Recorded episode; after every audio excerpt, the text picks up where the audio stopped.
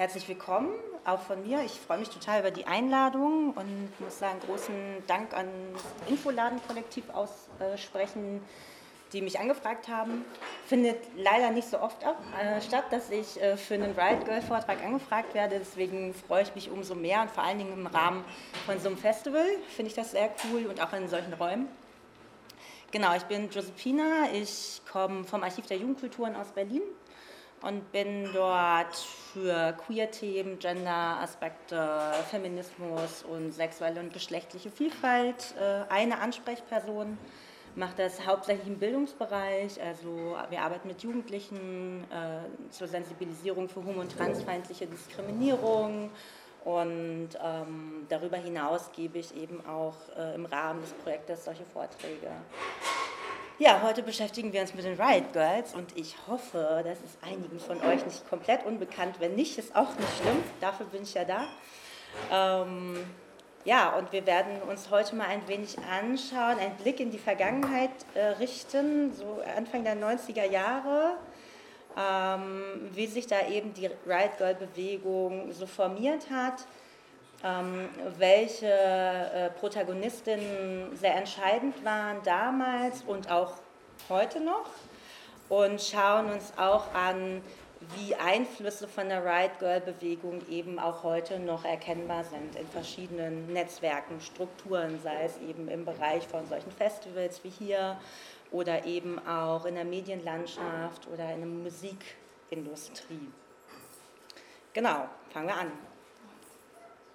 Also die Right Girl Bewegung äh, kommt ganz klar eben auch aus dem Punk und ähm, hat eine äh, ganz dezidierte DIY-Attitüde immer auch gehabt und hat sie auch heute noch und ist halt die einzige Jugendkultur, Subkultur, die wirklich von Mädchen, Frauen gestaltet wurde. Also auch da äh, ist der Großteil eben oft immer noch männlich dominiert oder in der Erzählung über bestimmte ähm, Entwicklungen, zum Beispiel auch im Punk, kriegt man das ganz häufig mit, dass eigentlich oft nur männliche Bands und Musiker eben auch benannt werden. Auch da werde ich euch noch einen kleinen Aspekt im späteren Verlauf des Vortrags mitgeben, dass es eigentlich gar nicht so stimmt und oft damit eben auch zu tun hat, wie über Dinge berichtet wird, wie Geschichtsschreibung auch so funktioniert, weil wir reden hier beim Punk natürlich nochmal um eine längere Phase. Also blicken wir auf 40 Jahre, das Jubiläum war ja 40 Jahre vor ein paar Jahren,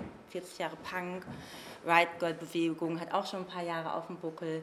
Und was so eine ganz schöne ähm, Sache in dieser Woche ist, am Anfang der Woche, am Montag, hatte eine entscheidende Protagonistin der Right Girl Bewegung, Kathleen Henner, ihren 50-jährigen Geburtstag. Also macht auch schon deutlich, da sind schon ein paar Jahre auf dem Buckel.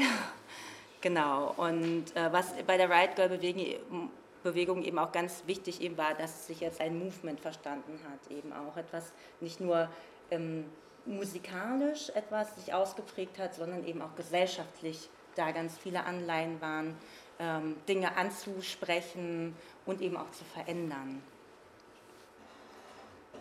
Ja, und wie das so oft ähm, stattfindet, gibt es immer bestimmte Orte, die dann mit bestimmten ähm, ähm, Aspekten in Jugendkulturen oder Entwicklungen in Jugendkulturen zu tun hat, sei es im Punk irgendwie sehr stark London und New York, im Techno, obwohl sich da auch ein bisschen die Leute streiten, ähm, Detroit und Chicago, war es für die Riot Girl Bewegung ähm, die ein kleiner Ort namens Olympia im Nordwesten der USA. Und ich habe euch mal ein äh, Zitat mitgebracht von Carrie Brownstein. Kennt ihr die?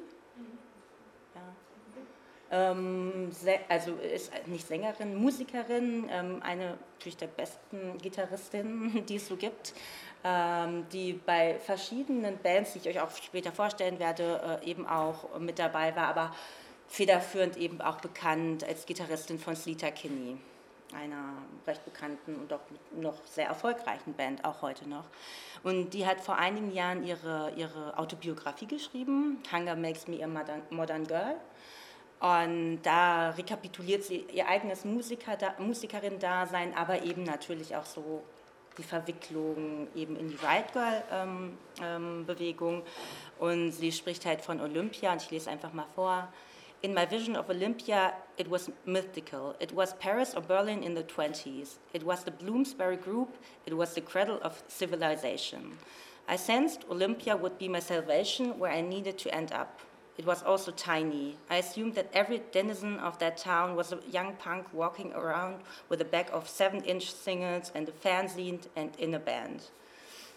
Also natürlich wird er auch so ein bisschen glorifiziert, was es so in Olympia alles möglich war durch diesen sehr kleinen Ort und dieses vermeintliche alle kennen alle und alle hängen irgendwie miteinander rum und kollaborieren in verschiedenen Zusammenhängen miteinander. Und ähm, Carrie Brownstein kam eigentlich aus äh, Portland wo sie dann später auch wieder hingegangen ist. Und vielleicht kennen ja auch einige Portlandia. Sie hat ja so irgendwie so eine Comedy-Serie darüber gemacht, so Hipstertum in Portland, äh, wo sie einiges auf die Schippe nimmt auch. Und ähm, ich glaube, ich fand die ersten Staffeln ganz amüsant. Irgendwann wurde es so ein bisschen, hm, aber da geht es auf jeden Fall auch sehr, also um diesen Hype gerade, der über, um Portland auch betrieben wurde. Und ihr seht dann ähm, natürlich auch noch so Seattle, war auch nicht so unwichtig natürlich für die ähm, parallel, ja, parallel stattfindende Grunge-Bewegung, die ja sehr durch die Decke gegangen ist und Olympia war halt so zwischendrin. Und genau, da sind halt, wie, wie es beim Grunge irgendwann auch so war, dann total viele Bands einfach nach Seattle gezogen. So sind auch viele Bands nach Olympia gegangen. Anfang der 90er, um dann eben auch Teil von dieser sehr lebendigen ähm, Riot Girl Bewegung zu sein. Ja, warum haben die das gemacht? Also im Großen und Ganzen waren vor allen Dingen die Riot Girls der ersten Stunde einfach auch selber im Punk und Hardcore ähm, in der Szene aktiv, haben aber viele Dinge einfach richtig kacke gefunden. Vor allen Dingen eben auch ähm, die wenigen Frauen, die selber in Bands gespielt haben und aber auch die Atmosphäre bei Konzerten, die so herrschte. Dazu werde ich später auch noch mal mehr sagen. Vor allen Dingen ganz wichtig war eben auch dieses Motto Girls to the Front. Ähm, das werde ich später auch noch mal ein bisschen genauer erklären, warum das eben so wichtig war bei der Riot Girl Bewegung im Sinne von DIY haben sich dann eben auch natürlich ge gesagt, okay, wenn, äh, wenn wir die Möglichkeiten hier nicht sehen, dann müssen wir einfach selber unsere Strukturen schaffen. Also wir gründen unsere eigenen Bands, wir machen unsere eigenen Fanzines. Ist der Begriff allen bekannt? Ein Fanzine? Ja. Ich erkläre später aber auch nochmal, weil da auch nochmal ein Blog zukommt. Und ähm, neben den Bands äh, und, und äh, Fanzines gab es dann eben natürlich auch dementsprechend Ort und Konzerte, die stattgefunden haben und später eben auch nochmal Festivals, ähm, die dann äh, auch bis nach Freiburg mit rübergeschwappt sind, wenn wir an die Ladyfeste denken und so. Ähm, genau. Die Grundhaltung war ganz klar antikapitalistisch, was im DIY ja definitiv eine, eine Grundlage einfach ist. Sie waren sehr normkritisch, also was so Geschlechternormen anging, aber auch also ne, alles, was irgendwie einem vorgibt, wie äh, der Mensch zu sein haben sollte. Und die Gesellschaftskritik richtete sich zum einen an die US-amerikanisch, an das Klima in, in, in den USA, aber natürlich auch in die Szene selber wie sich da eben auch bestimmte Entwicklungen, die in der Gesellschaft vorhanden sind, auch in den, in den Subkulturen dann widerspiegeln. Genau, das sind so einige der Protagonistinnen, ähm, auf die ich gleich noch genauer eingehen werde. Hier unten seht ihr eben Kathleen Hanna. Kathleen Hanna gründete Anfang der 90er Jahre ähm, in Olympia, Washington, Bikini Kill. Ähm, Bilder sind. Also das ist auch nochmal so ein Ding. Es ist relativ schwer, weil wir hier ja auch so in der Prä-Internet- und Instagram-Phase uns so bewegen. Bildmaterial und auch Videomaterial hat, ist oft in schlechter Qualität über die Riot Girl-Bewegung zu finden. Das geht sogar noch. Von den Auftritten ist es zum Beispiel unglaublich schwer, gute Bilder irgendwie jetzt über die Google-Suche oder wie auch immer zu finden. Ähm, von links seht ihr Toby Vale, die Drummerin von Bikini Kill, in der Mitte ähm, Kathleen Hanna und, ähm, und das sind auch nur drei von vier, da spielte auch ein Typ mit, den Namen weiß ich jetzt leider nicht. äh, ganz auf der rechten Seite. Ja, symptomatisch, oder? Dass ich den Namen von dem Typ nicht weiß. Ähm, und äh, die Bassistin ist Kathy Wilcox. Und ähm, die haben nicht nur eine Band gegründet, sondern da, da, es war auch total entscheidend für alles, was mit der Haltung und äh, den, den, politischen, gesellschaftskritischen Forderungen, die, die gestellt wurden, äh, spielten diese drei auch in den anderen Netzwerken in unterschiedlichen Konstellationen eine sehr entscheidende Rolle. So sah das dann mal aus auf der Bühne, also wirklich Girls to the Front. Und ähm, welchen, welchen Grund hatte das wohl? Also die, äh, ein, ein Faktor war, dass vorne vor der Bühne oft immer Typen standen und diese Typen dann durchaus eben auch aggressiver drauf waren, so sei es ne, irgendwie so ein Moshpit, äh, wenn, wenn ihr euch das vorstellt. Aber die Typen ganz vorne bei den Konzerten, also mittlerweile redet Kathleen Henner da sehr offen drüber, die ersten Jahre waren eigentlich furchtbar mit der Band. Weil immer, wenn sie auf Konzerten irgendwie waren ähm, und natürlich so feministische Dinge von sich gegeben haben oder eben auch oft tabuisierte ähm, Themen, die in der eigenen Szene auch nicht wirklich gut verhandelt wurden, angesprochen hat, haben einige Typen darauf nicht so gut reagiert und sie bespuckt beworfen mit Schuhen, mit Bierflaschen etc. Also die Gewalt, der, die sie auf der Bühne erfahren haben, war natürlich auch nochmal so ein Faktor, so eine Art von Schutzwall zu schaffen, dass da eben nicht die Typen stehen, sondern äh, die Frauen und eben das Konzert irgendwie auch äh, näher miterleben können.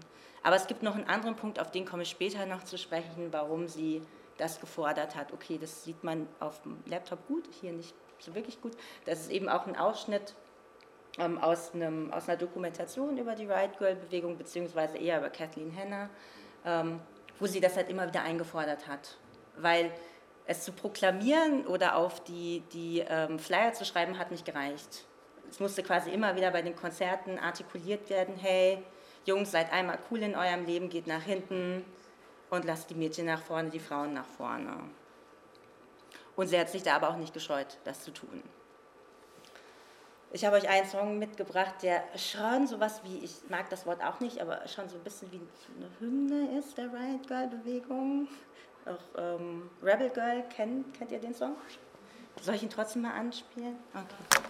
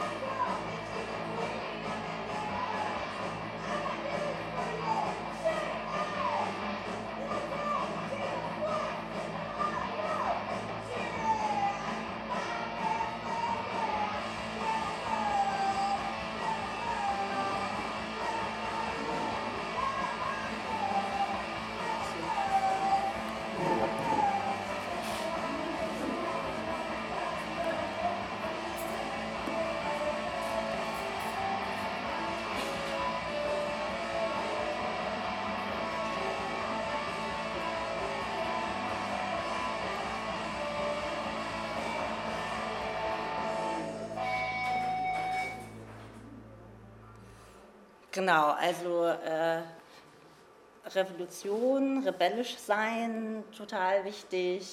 So, aber auch so Aspekte von Begriffe verwenden, die oft als Schimpfwörter auch verwendet werden, wie eben auch so Dyke. I think she's a Dyke. So, ähm, das spielt auch eine sehr wichtige Rolle, eben die Wiederaneignung von Begriffen, die oft von der Mehrheitsgesellschaft als abwertend oder Beschimpfung gegen ähm, Gruppen verwendet wurden, die vermeintlich einer Minderheit angehören. Und ähm, hier auch so ein bisschen angedeutet, eben auch, da singt eine Frau und sie ähm, findet eine Frau gut und ne, sie möchte irgendwie mit ihr befreundet sein, aber irgendwie auch so schon Anleihen von gleichgeschlechtlichem Begehren und so, da, da steckt da halt eben auch ganz viel davon mit drin. Eine andere Band, äh, die auch wichtig war im Sinn, in diesem musikalischen, aber auch so was das ähm, Herstellen von Fanzines angeht, worauf ich gleich noch genauer eingehe, war Brad Mobile.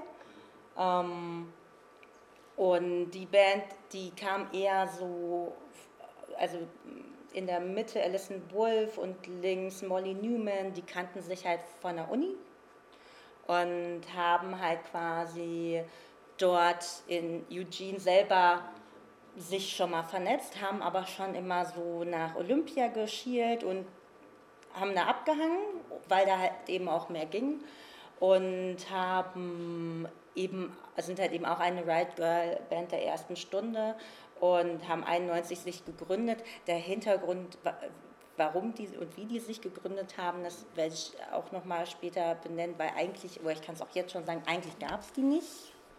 Die haben halt ein Fernsehen gemacht und dann war irgendwie so, ja, aber alle, die so ein Fernsehen machen, die haben ja auch eine Band.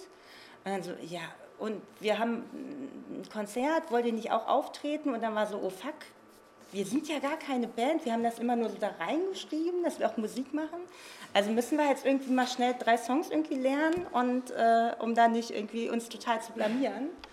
Ähm, so ging es halt auch. Es hat auch äh, durchaus Parallelen mit so Entwicklungen, die auch in der Homo-Queercore-Bewegung stattgefunden haben. Die haben auch viel mehr behauptet in diesen Fanzines, die sie gemacht haben, als wirklich stattgefunden hat.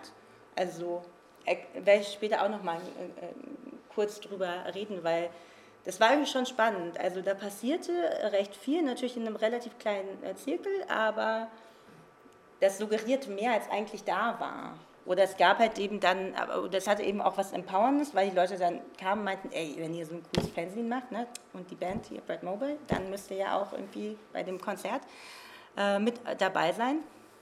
Und das war auch richtig gut für die, also als sie dann aufgetreten sind. Es war halt, ähm, sehr, sehr schnell improvisiert, aber hat dann eben auch die Band, also ne, die Band gab es dann schon länger, die hatten dann sogar, glaube ich, nochmal in den 2000ern nochmal eine Phase, wo die was gemacht haben.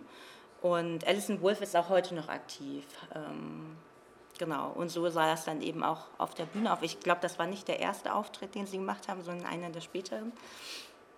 Und es war auf jeden Fall eine der weiteren sehr prägenden Bands für die Bewegung. Dann gab es auch so Babes in Toyland, ähm, die jetzt auch mal nicht aus der Ecke kamen wie die anderen beiden Bands. Und ähm, die waren schon so ein bisschen rockiger, grungiger auch. So ein bisschen, ich finde das immer blöd, also dieses Baby-Doll-Image, was Courtney Love später, oder nicht später, auch so sehr stark gefahren hat, so mit Hole. Ähm, Hole sind übrigens keine Riot Girl-Bands, sage ich immer wieder. ähm, aber so ein bisschen sieht man das auch in, in, in, bei der Sängerin jetzt hier auf dem Bild vielleicht nicht so, aber die hat auch sehr viel so mit diesen Baby-Doll-Outfits auf der Bühne gespielt. Aber es war schon nochmal so ein bisschen kantiger und ähm, also im Vergleich zu den anderen Bands. Dann habe ich euch nochmal, weil es immer so bei vielen Sachen immer so ein bisschen blöd ist, immer nur den US-amerikanischen Raum sich anzugucken, da passierte natürlich auch mehr. Ähm, Gab es aber auch Huggy Bear, kennt ihr die aus Großbritannien? Ähm, Brighton, auch eine sehr äh, aktive Punk-Szene, auch schon äh, Ende der 70er gehabt. Und auch heute für die Black Punk-Szene auch noch sehr wichtig. Ähm, ist, glaube ich, südlich von London, so eine Stunde entfernt. So. Oh, hm? Recht nah, ne? Also, ja, deswegen. So. Ja, genau, genau. Und ähm, Bear sind aber auch, also haben zum Beispiel auch mit Bikini Kill sind getourt, haben mit den Split ähm, EP gemacht und ähm, in meiner Wahrnehmung wird über die aber auch, also ne, diese 50, also 50-jährige, 50 Jahre Geburtstag von Kathleen Henner, da gab es in einigen Zeitungen jetzt auch wieder Berichterstattung. Ich glaube sogar in der Jungle World, im, im Dschungel war auch nochmal ein Feature. Es halt eigentlich immer irgendwie Kathleen Henner und so ein bisschen vielleicht noch Brad Mobile, aber weniger auch so Bands, die auch prägend waren, die genauso mitgestaltet haben. Und da habe ich euch jetzt auch mal von Huggy Bear mal einen Song mitgebracht, die ich wirklich auch sehr, sehr gut finde.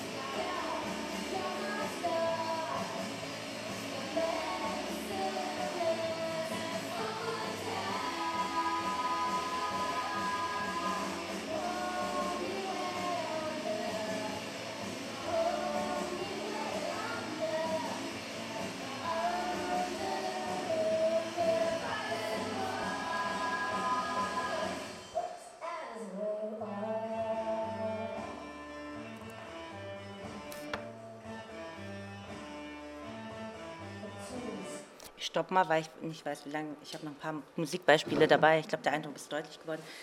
Ein Punkt bei Bear war eben auch, ähm, werde ich später auch nochmal so das Verhältnis von der Riot Girl Bewegung zu den Medien auch nochmal ein bisschen äh, beleuchten. Die haben konsequent keine Interviews gegeben. Also die wollten das gar nicht. Das ist natürlich auch nochmal so ein Faktor, warum dann in der Überlieferung oder eben auch, ne, wie, wie dann so eine Szene wahrgenommen wird, wenn man sich da komplett verweigert, eben dann auch unsichtbar wird. Genau. Noch ein paar andere Bands, die ich nur so ein bisschen anteasern werde, weil ja eben aus diesen Bands äh, auch nochmal eine sehr wichtige entstanden ist mit XQ17. Da vorne seht ihr schlecht, relativ schlecht. Also von denen gibt es auch so gut wie gar keine Bilder, XQ17. Das ist Carrie Brownstein, die ich eben schon erwähnt hatte. Die hat da mitgespielt. Dann gab es Heavens to Betsy. Ähm, hier seht ihr Corinne Tucker, die damals schon da so gesungen hat, wie sie dann später auch bei Sleater Kinney, also sehr, sehr berühmt bekannt dafür, die Art und Weise, wie sie singt. Das tut ja manchmal schon weh, aber ist ja auch bewusst so von ihr gemacht.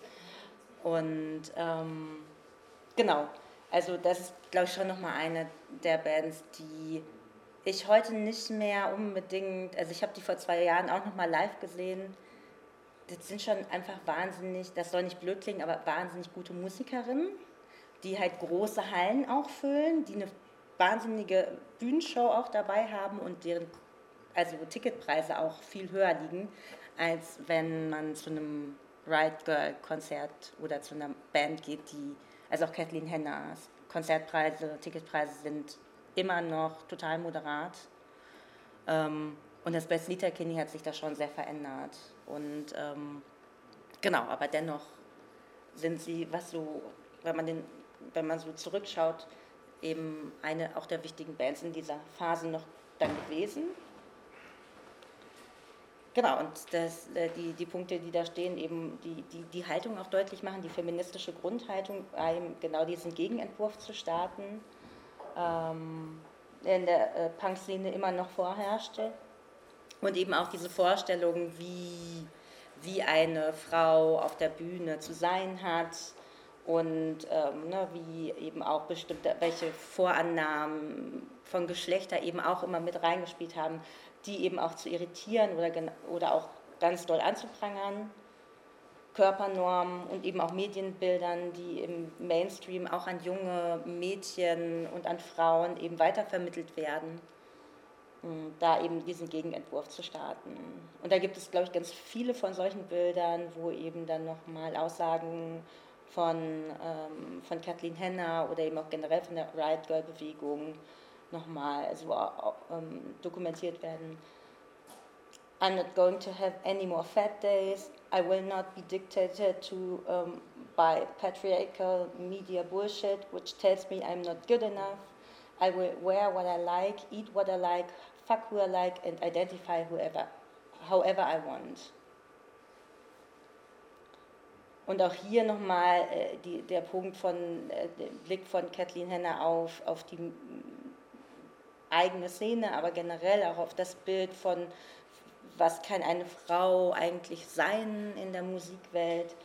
You learn that the only way to get rockstar power as a girl is to be a groupie and bare your breasts and get chosen for the night. We learn that the only way to get anywhere is throughout men and it's a lie. Und das kulminierte schon so eine Art, also wenn, wenn man von Rebellion und Revolution spricht, dann gibt es oft ein Manifest. Und das hat die Riot Girl Bewegung dann eben auch formuliert. Und ähm, das habe ich euch heute nicht mitgebracht, weil es geht, glaube ich, so zehn Minuten. Kathleen kann man aber sehr gut online finden auf Vimeo, wo Kathleen Henner vor ein paar Jahren nochmal das komplette Riot Girl Manifest vorliest find, man findet es aber auch einfach nur als Textversion online. Und der Punkt, der da eben nochmal stark wird, wir wollen nicht nur etwas tun in unserem kleinen Olympia, sondern wir wollen auch andere Mädchen und Frauen erreichen und wir wollen unsere Arbeit miteinander teilen. Also der Netzwerkgedanke war eben auch sehr stark. Und auch da ist natürlich dann der Punkt, Internet war noch nicht so wirklich am Start. Also haben sie andere Wege gefunden, wie sie das gemacht haben, eben durch die Fernsehen-Kultur, die sehr stark war bei ihnen. Und ähm, genau dieser Punkt von sich miteinander verbinden, sich austauschen und eben auch Gleichgesinnte finden in einem flächendeckend sehr großen Amerika.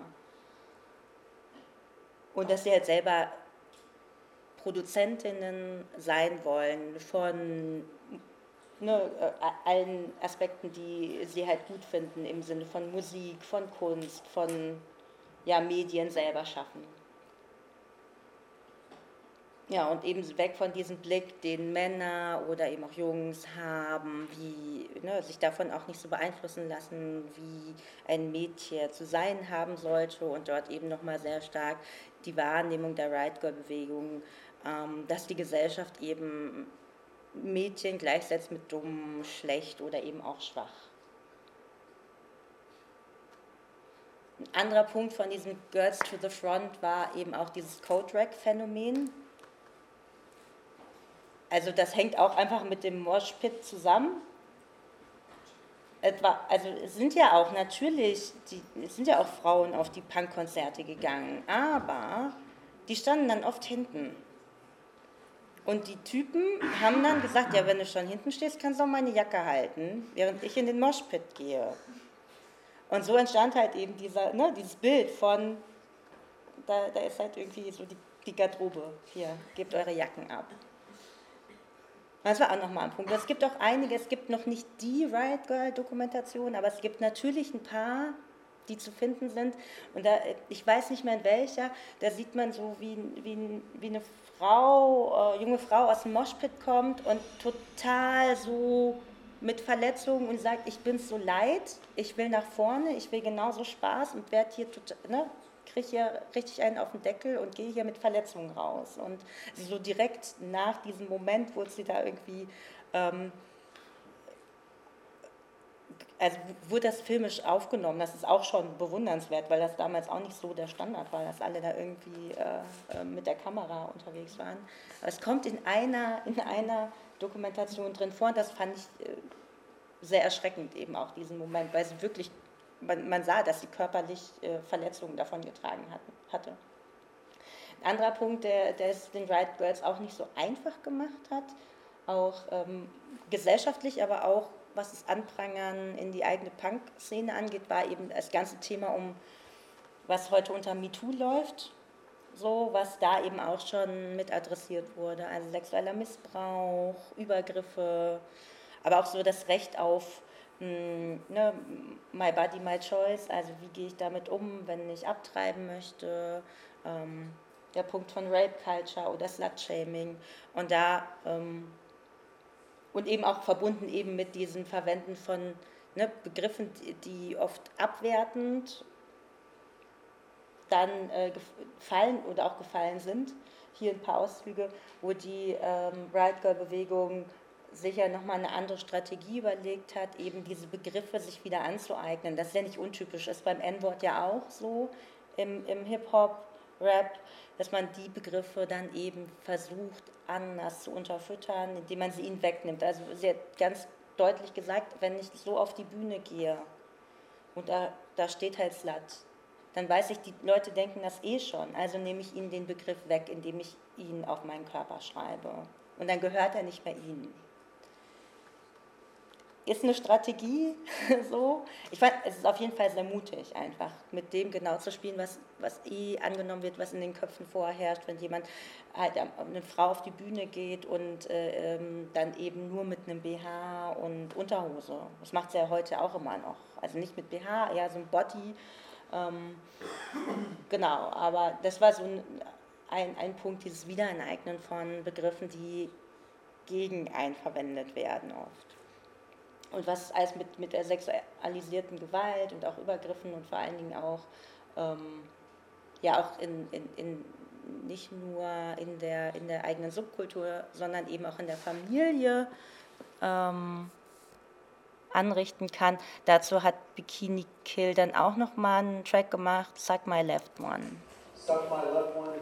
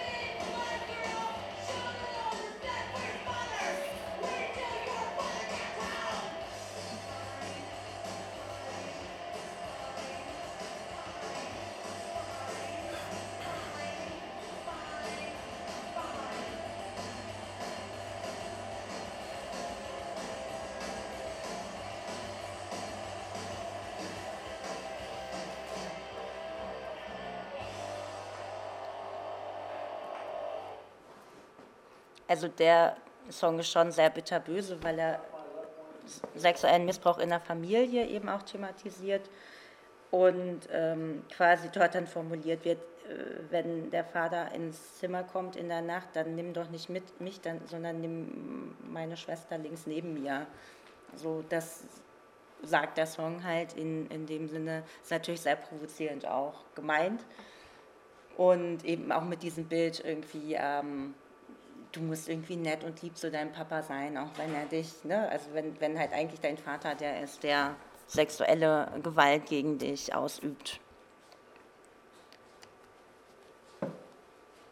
Jetzt geht es nicht weiter. Hallo? Ups. Ah, ich glaube, jetzt ist sie. Oh nein. Hm. Ich glaube, sie ist eingefroren. Verdammt. Mal gucken.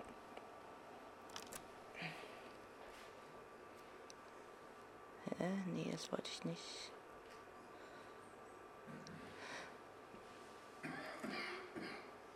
Hm, hätte ich sie mir erkannt.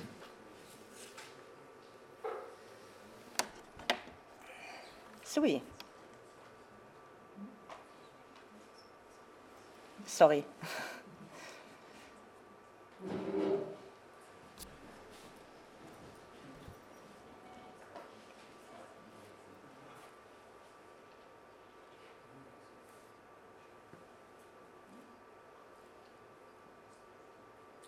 Ich glaube, ich weiß, womit ich weitermachen wollte, nämlich äh, Musik war ein Teil davon, eben diese Themen in die eigene Szene, aber natürlich auch, äh, also in die eigene Szene reinzutragen, aber eben auch natürlich äh, stärker zu artikulieren, was man für gesellschaftliche Missstände eben auch adressieren möchte.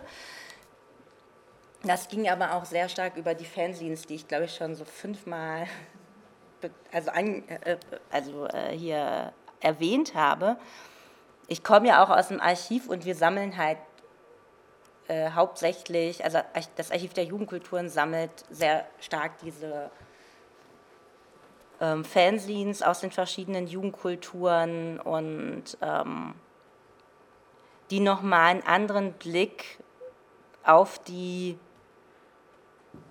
jeweiligen äh, ähm, Entwicklung auch in den Jugendkulturen deutlich machen. Warum macht er die jetzt nicht auf? Okay. Ja. Das war nämlich auch sehr wichtig. Also da geht es halt eben auch ganz stark um die Medienberichterstattung. Ähm, ich bin nicht so firm darin, wie das Anfang der 90er war äh, in, in, in, in den USA. Wahrscheinlich hatten die auch so Teenie-Magazine wie wir mit der Bravo und sonst wie Mädchen, bla, Girl, irgendwie sowas. Ich, ich weiß aber nicht, wie die heißen. Und ähm, wichtig war es der Right Girl-Bewegung selber eben Medien herzustellen, wo auch diese Themen, die wir jetzt schon in den Songs gehört haben, einfach nochmal dokumentiert werden und die dann eben auch verschickt werden können über Distros und ne, die Kontakte, die dadurch entstehen, die dann heute über einen Blog natürlich mit zwei, drei Klicks irgendwie äh, machbar sind, die, die waren damals halt nicht da. Und um halt aus diesem Olympia, aus dieser Olympiablase auch rauszukommen, war das eben ein wichtiges Mittel, diese Hefte zu machen und eben auch andere anzuregen, selber dann, auch wenn sie nicht äh, im Nordwesten der, USA leben, selber versuchen, dort, wo sie sind, selber Strukturen zu schaffen für sich. Also Vernetzung und Empowerment. Ja, und dann kommt da auch noch so ein Punkt dazu. Wir haben so gut wie keine Riot Girl Fanzines in guter Qualität. Wir haben so achtmal kopierte, kannst du kaum noch lesen, kannst das Titelbild noch erkennen, ähm, was ich sehr schade finde. Ähm, und das war ein sehr wichtiges Fernsehen, das haben wir gar nicht. Deswegen musste ich mal so aus einem, aus einem äh, Buch Sachen scannen, um überhaupt zu dokumentieren. Ja, Jigsaw war total wichtig. Und da kommen wir zurück auf ähm, eines der ersten Bilder von Bikini Kill. Toby Vale hat das gemacht. Und Toby Vale, von ihr wird heute nicht mehr so wirklich viel gesprochen. Sie hat sich auch eher so aus, ähm, aus der Öffentlichkeit zurückgezogen. Aber sie ist eigentlich mit diejenige, die so diesen Riot Girl mit den drei R, diesen Weg von dem Girl eben, also so wird es kolportiert, kreiert hat. So. Und weil sie Angry Girl Culture im, in, in dem Scene dann geschrieben hat und irgendwie haben die anderen das dann aufgenommen. Also ne, die, die Kathy Wilcox, die auch von Bikini Gill, die haben irgendwie zusammen in einem, in einem Coffeeshop gearbeitet und ha, hier das Scene voll cool. Und die kannte dann Kathleen Henner und meinte, ey, du musst Toby Wellmer kennenlernen, die macht voll das coole Scene. Und so ist, ne, sind die Leute miteinander connected worden und die haben dann halt wirklich das Bikini Kill Scene gemacht wo hier noch Girl Power drunter steht, so, ne? nicht mit den drei R, nicht mit diesem. Das kam erst später. Es war also eine prozesshafte Entwicklung und ähm, in dem, der zweiten Ausgabe von dem Bikini Kill Fernsehen wurde dann eben auch das Manifest äh, veröffentlicht, was sehr wichtig dann eben auch bis heute für ähm, diese Bewegung steht. Und andere waren eben da auch nochmal, ne, noch die, die Band Brad Mobile, die beiden, die eigentlich erst einen Scene gemacht haben und erst daraus wirklich dann als Band sich formiert haben. Was ist daraus noch entstanden? Also ein Punkt war ja nicht nur ähm, Mädchen und Frauen empowern im Sinne von, hey, connectet euch, sondern eben auch diesen Punkt nochmal angehen, warum trauen sich denn viele Mädchen und Frauen nicht, Musik zu machen? Brauchen wir da sowas wie Schutzräume, wo halt kein, ne, wo, wo wir halt untereinander einfach die Fragen stellen können und die Hemmungen besprechen, ähm, die wir uns vielleicht nicht trauen, wenn da Typen mit dabei sind. Und da wurden halt Girl, Girls Rock Camps ähm, initiiert.